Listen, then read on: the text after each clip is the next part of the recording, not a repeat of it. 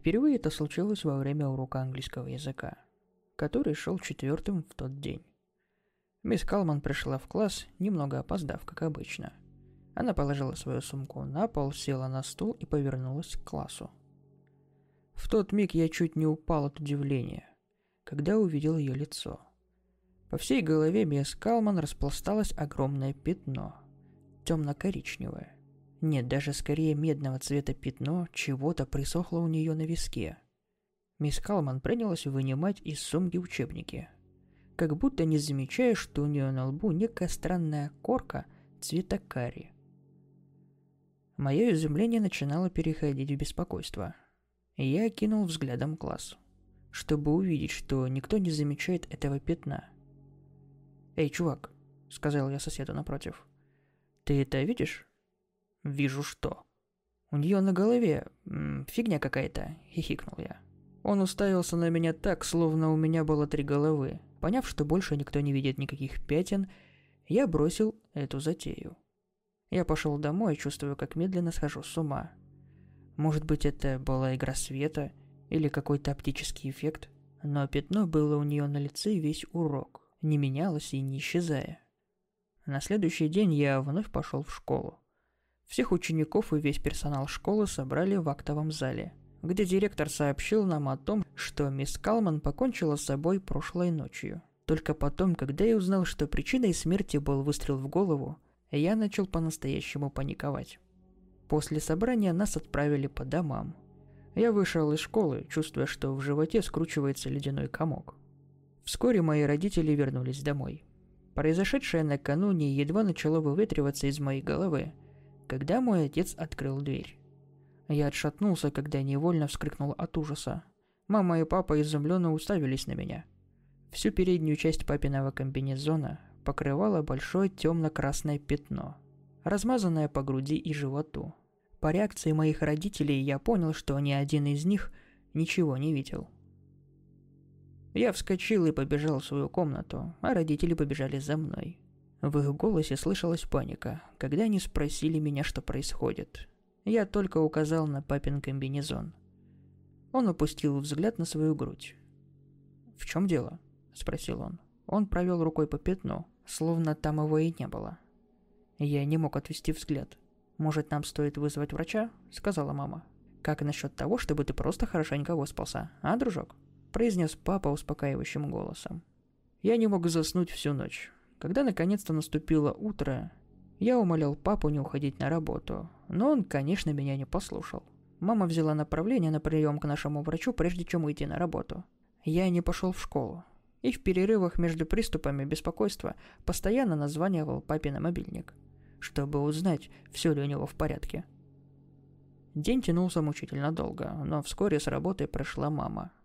«Папа, должно быть, на работе останется сегодня допоздна», – взволнованно сказала она. Я тут же позвонил ему. Трубку никто не взял. Чуть позже из кухни я услышал, как маме кто-то позвонил. Не успела она сказать «алло», как кровь застыла в моих жилах, и из глаз потекли слезы. Через несколько секунд мама рыдала еще сильнее, чем я. Я не видел смысла идти к ней на кухню. Это был несчастный случай. Папа работал под машиной в гараже, когда что-то пошло не так. Машина упала и мгновенно раздавила его. Следующие несколько дней и похороны прошли словно кошмарный лихорадочный сон. Время тянулось, как в замедленной съемке. Я чувствовал себя опустошенным и сломленным. Вернувшись домой с похорон, я пошел в душ. Когда я вымыл руки и поднял взгляд на зеркало, я увидел это. Большое красное пятно тянулось по всей моей шее. Всхлипывая от ужаса в миллиардный раз за эти дни, я спустился к маме, которая свернулась калачиком в кресле и шмыгала носом. Я попытался ей объяснить. Но как я мог? «Пожалуйста, прекрати», – попросила мама, вновь начиная рыдать. «Ты просто до сих пор в шоке. Мама, пожалуйста, пожалуйста, остановись», – возмолила она. «Но это случится и со мной», – закричал я. «Хватит!» – вскликнула она. Это произошло вчера вечером. Сейчас, когда я печатаю этот пост, пятно никуда не делось. Я уже договорился с моей тетушкой, что она позаботится о маме, когда меня не станет. Я пишу это в надежде на то, что смогу помочь хоть кому-то. Если вы внезапно начинаете видеть на людях пятна, которые больше никто не видит, прошу вас, предупредите их. Предупредите, пока не стало слишком поздно.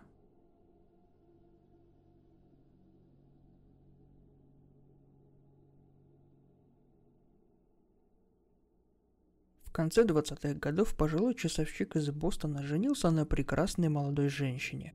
Они поселились в Энфилде. Он был лучшим в мире мастером и обладал талантом создавания машин такой сложности и точности, что его часто называли «Да Винчи из мира часовщиков».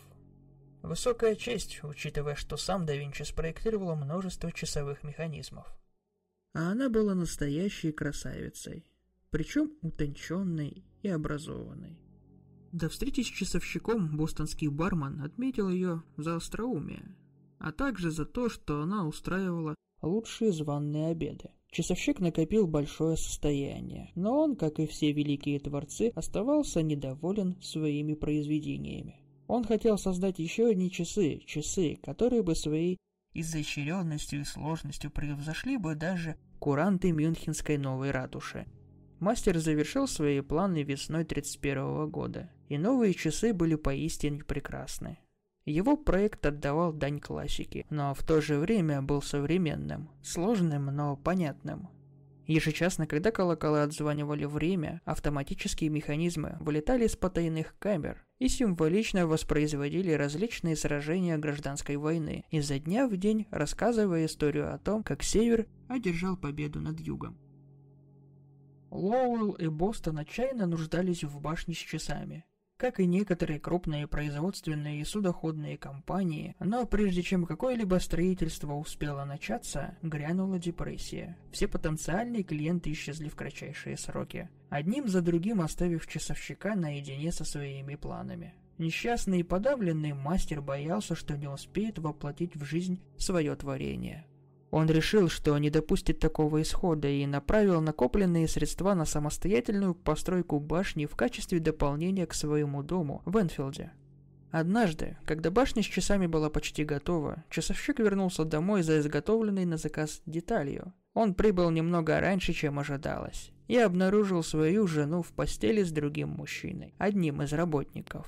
Часовщик ворвался в комнату и устроил скандал. За всю свою жизнь он никогда не испытывал такой ярости и унижения, но настоящее унижение еще ждало его впереди. Вместо того, чтобы просить прощения, прятаться от него или даже с позором сбежать из комнаты, жена часовщика и ее любовника смеяли его, обозвав его беспомощным стариком. «Возвращайся к своим несчастным шестеренкам и пружинкам», — сказала его жена. «И может быть, если ты будешь вести себя тихо, я даже приготовлю тебе ужин». Шокированный мастер вернулся к своим механизмам, но вместо работы над часами в его голове назрел план. Он снял автоматона с постов и приложил все оставшиеся силы, чтобы свернуть огромную пружину под их гусеницами.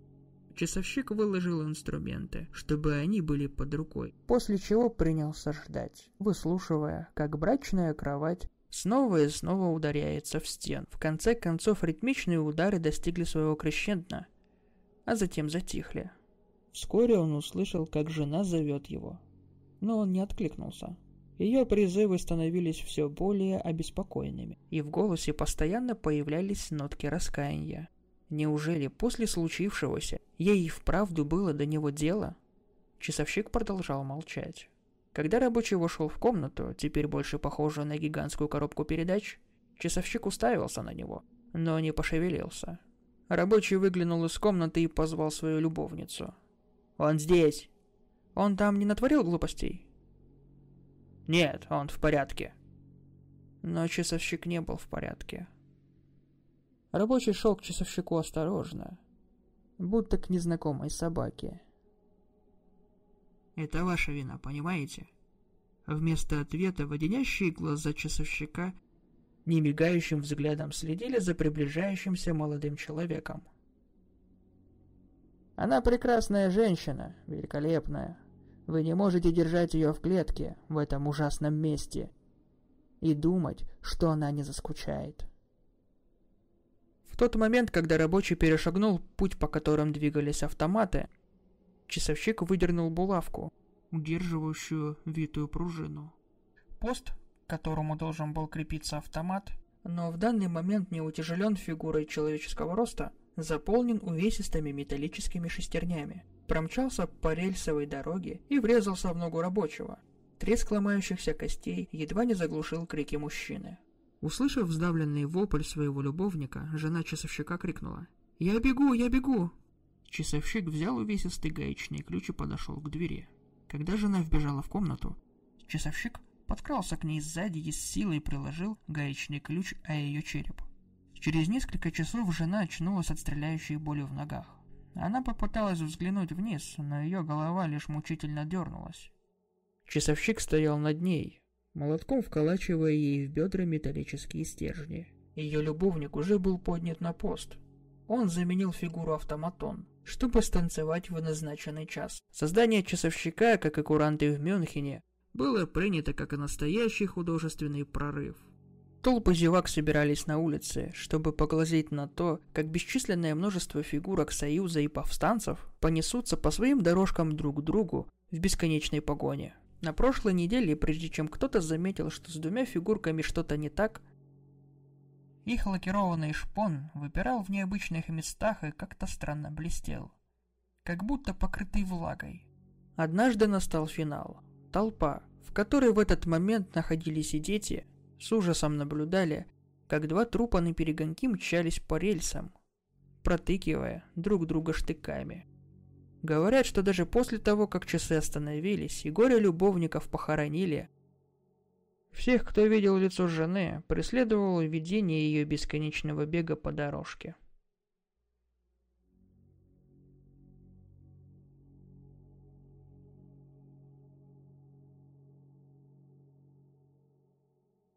Мое тело – икона ненависти и греха. С тех пор, как пастор узнал нашу семейную тайну и назвал меня по имени перед всей конгрессией, начались проблемы. Чуть ли не на следующий день меня отправили в учреждение, находящееся вдали от местных церквей. Это учреждение занимается становлением людей на путь истинный. Они полагали, что Бог, терапия и лекарства помогут вымолить из меня развращенность, которая терзает мою душу, как будто это какая-то болезнь. Если честно, я был напуган и не знал, что ждать дальше. Я достаточно рано понял, что я не такой, как другие. В средней школе всех парней интересовали девушки, сиськи и все в этом роде. А я был немного в стороне. То есть я, конечно, хотел испытывать к девушке влечение, но как я ни старался, у меня не получалось его вызвать. Все мы ходили в одну и ту же церковь и слышали одни и те же проповеди. Такие, как я, исчадия ада.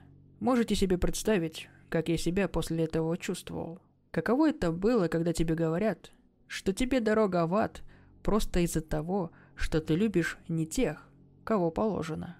Я был разбит. Шли годы, и я погружался в депрессию. В конце средней школы я попытался завести настоящие романтические отношения с теми, кого считали привлекательными. Но меня практически сразу отшили. Хорошо, что они хоть своим родителям ничего не рассказывали. Должно быть, из-за жалости ко мне.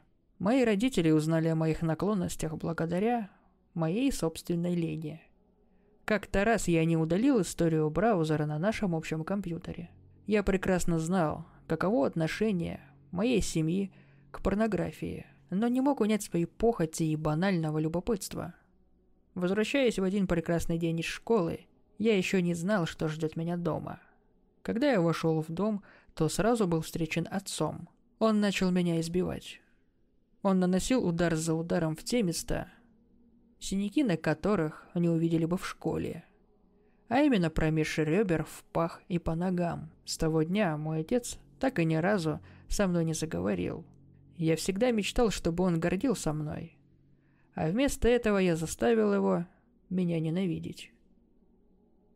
Мать со временем смирилась с тем, что я немного другой. Но душевная рана, которую она испытала, была неисправимой. Хотя и она и разговаривала со мной, в те моменты она как будто говорила с незнакомцем.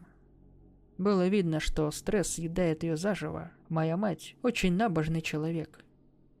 Все это шло вразрез с ее убеждениями. Я не был уверен, как долго она сможет хранить такую тайну. Оказалось, что совсем недолго.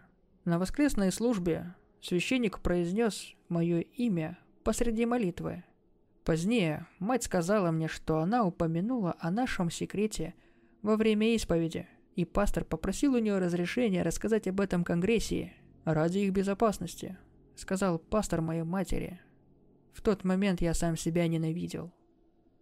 В процессе излечения меня не только избивали, но и вкалывали какие-то неизвестные препараты. Потом связывали по рукам и ногам и заставляли смотреть порнофильмы самого различного содержания. Перед просмотром видео с участием кого-либо, кроме гомосексуальной пары, меня пичкали сиропом из корня ипикакуаны.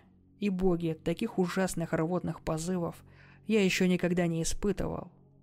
Каждый день меня рвало по нескольку раз, да с такой силы, что казалось, мой желудок разорвется. По их словам, все это делалось тем, чтобы меня исправить. Они хотели внушить моему телу отвращение к неправильному порно. Им надо было добиться того, чтобы единственное, что вызывает у меня возбуждение, было одобренное ими же изображение.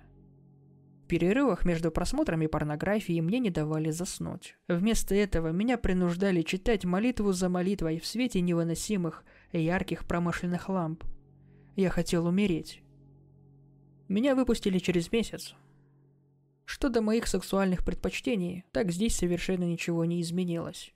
Единственным, что во мне переменилось, была моя общительность. Из-за пережитых издевательств я стал очень замкнут и не жаждал контакта с людьми. Даже те немногие друзья, что у меня остались, никак не могли меня расшевелить. Я впадал в истерику по поводу и без повода, обнимая колени и плача навзрыд. Не в силах унять всхлипывание. Это случалось везде, даже на людях. Эти люди, большая часть из которых прихожане церкви, меня презирали. В школе меня втаптывали в грязь, как и ученики, так и учителя. Школьники били меня, а взрослые не стеснялись в своих выражениях. Когда я с разбитым носом или с фингалом под глазом шел по коридору, преподаватели и даже заучи проговаривали мне вслед: «Мразь, язычник». Я эти оскорбления понимал и даже в какой-то степени был с ними согласен, кроме разве последнего. Оно сбивало меня с толку. Им же было прекрасно известно, что меня не интересовали ни мужчины, ни мальчики, а только маленькие девочки.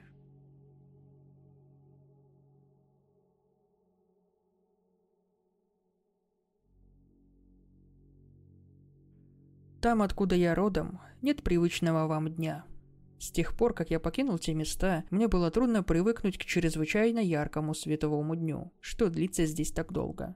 Не знаю, почему ваше правительство скрывает это от вас. Может быть, дело в экстремальных условиях среды обитания, или в том, что это бы нарушило бы порядок, установленный вашими религиями. Как бы то ни было, информация о восьмом континенте недоступна простому народу. Мои земляки – коренные жители этой земли. Мы называем ее Ашра. Мы охотники и собиратели. Племена подобия нации. Определение, которое я выучил в США.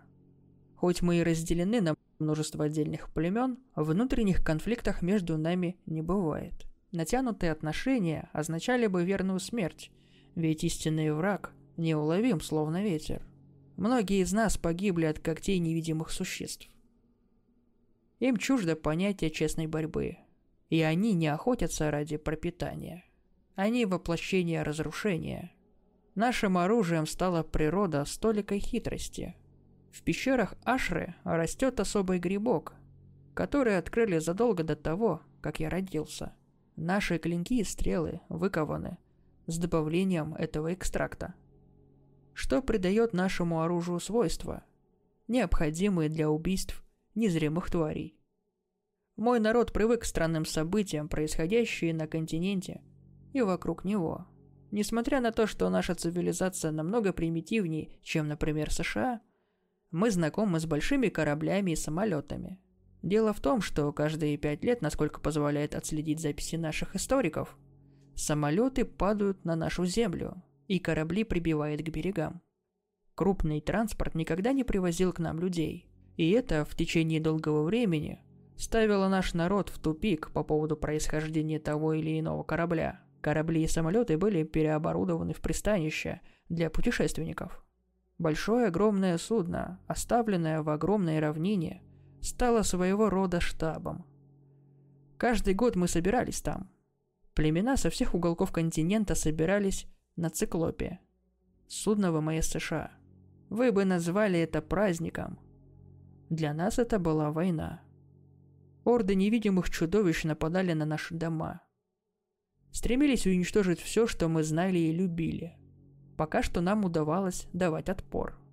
Но мы с осторожностью наблюдаем за изменением в их поведении. Хоть их и нельзя увидеть, монстры, кажется, стали чаще парировать наши клинки и даже научились заходить с флангов. В итоге наша численность стала сокращаться. Меня прислали к вам в качестве эмиссара. Лидеры наших племен собрались и решили отправить меня на единственной уцелевшей лодке в другие земли за помощью. Мой отец умер ради того, чтобы я покинул Ашру в безопасности. Путь в эту страну был труден. Люди враждебно относились ко мне, пока я не выучил язык. За те годы, что я провел здесь, мне удалось найти друзей, и с их помощью я, наконец, готов публично призвать к действию. Меня зовут Янки. Моего отца звали Акай. Я прошу помочь Ашре в надежде, что кто-то поможет поддержать мой народ в битве с чудовищами, пока они не истребили нас. Я слишком многое отдал, чтобы добраться туда, где и сейчас, только ради просьбы о помощи. Но у меня должно получиться, ради моего народа, ради человечества.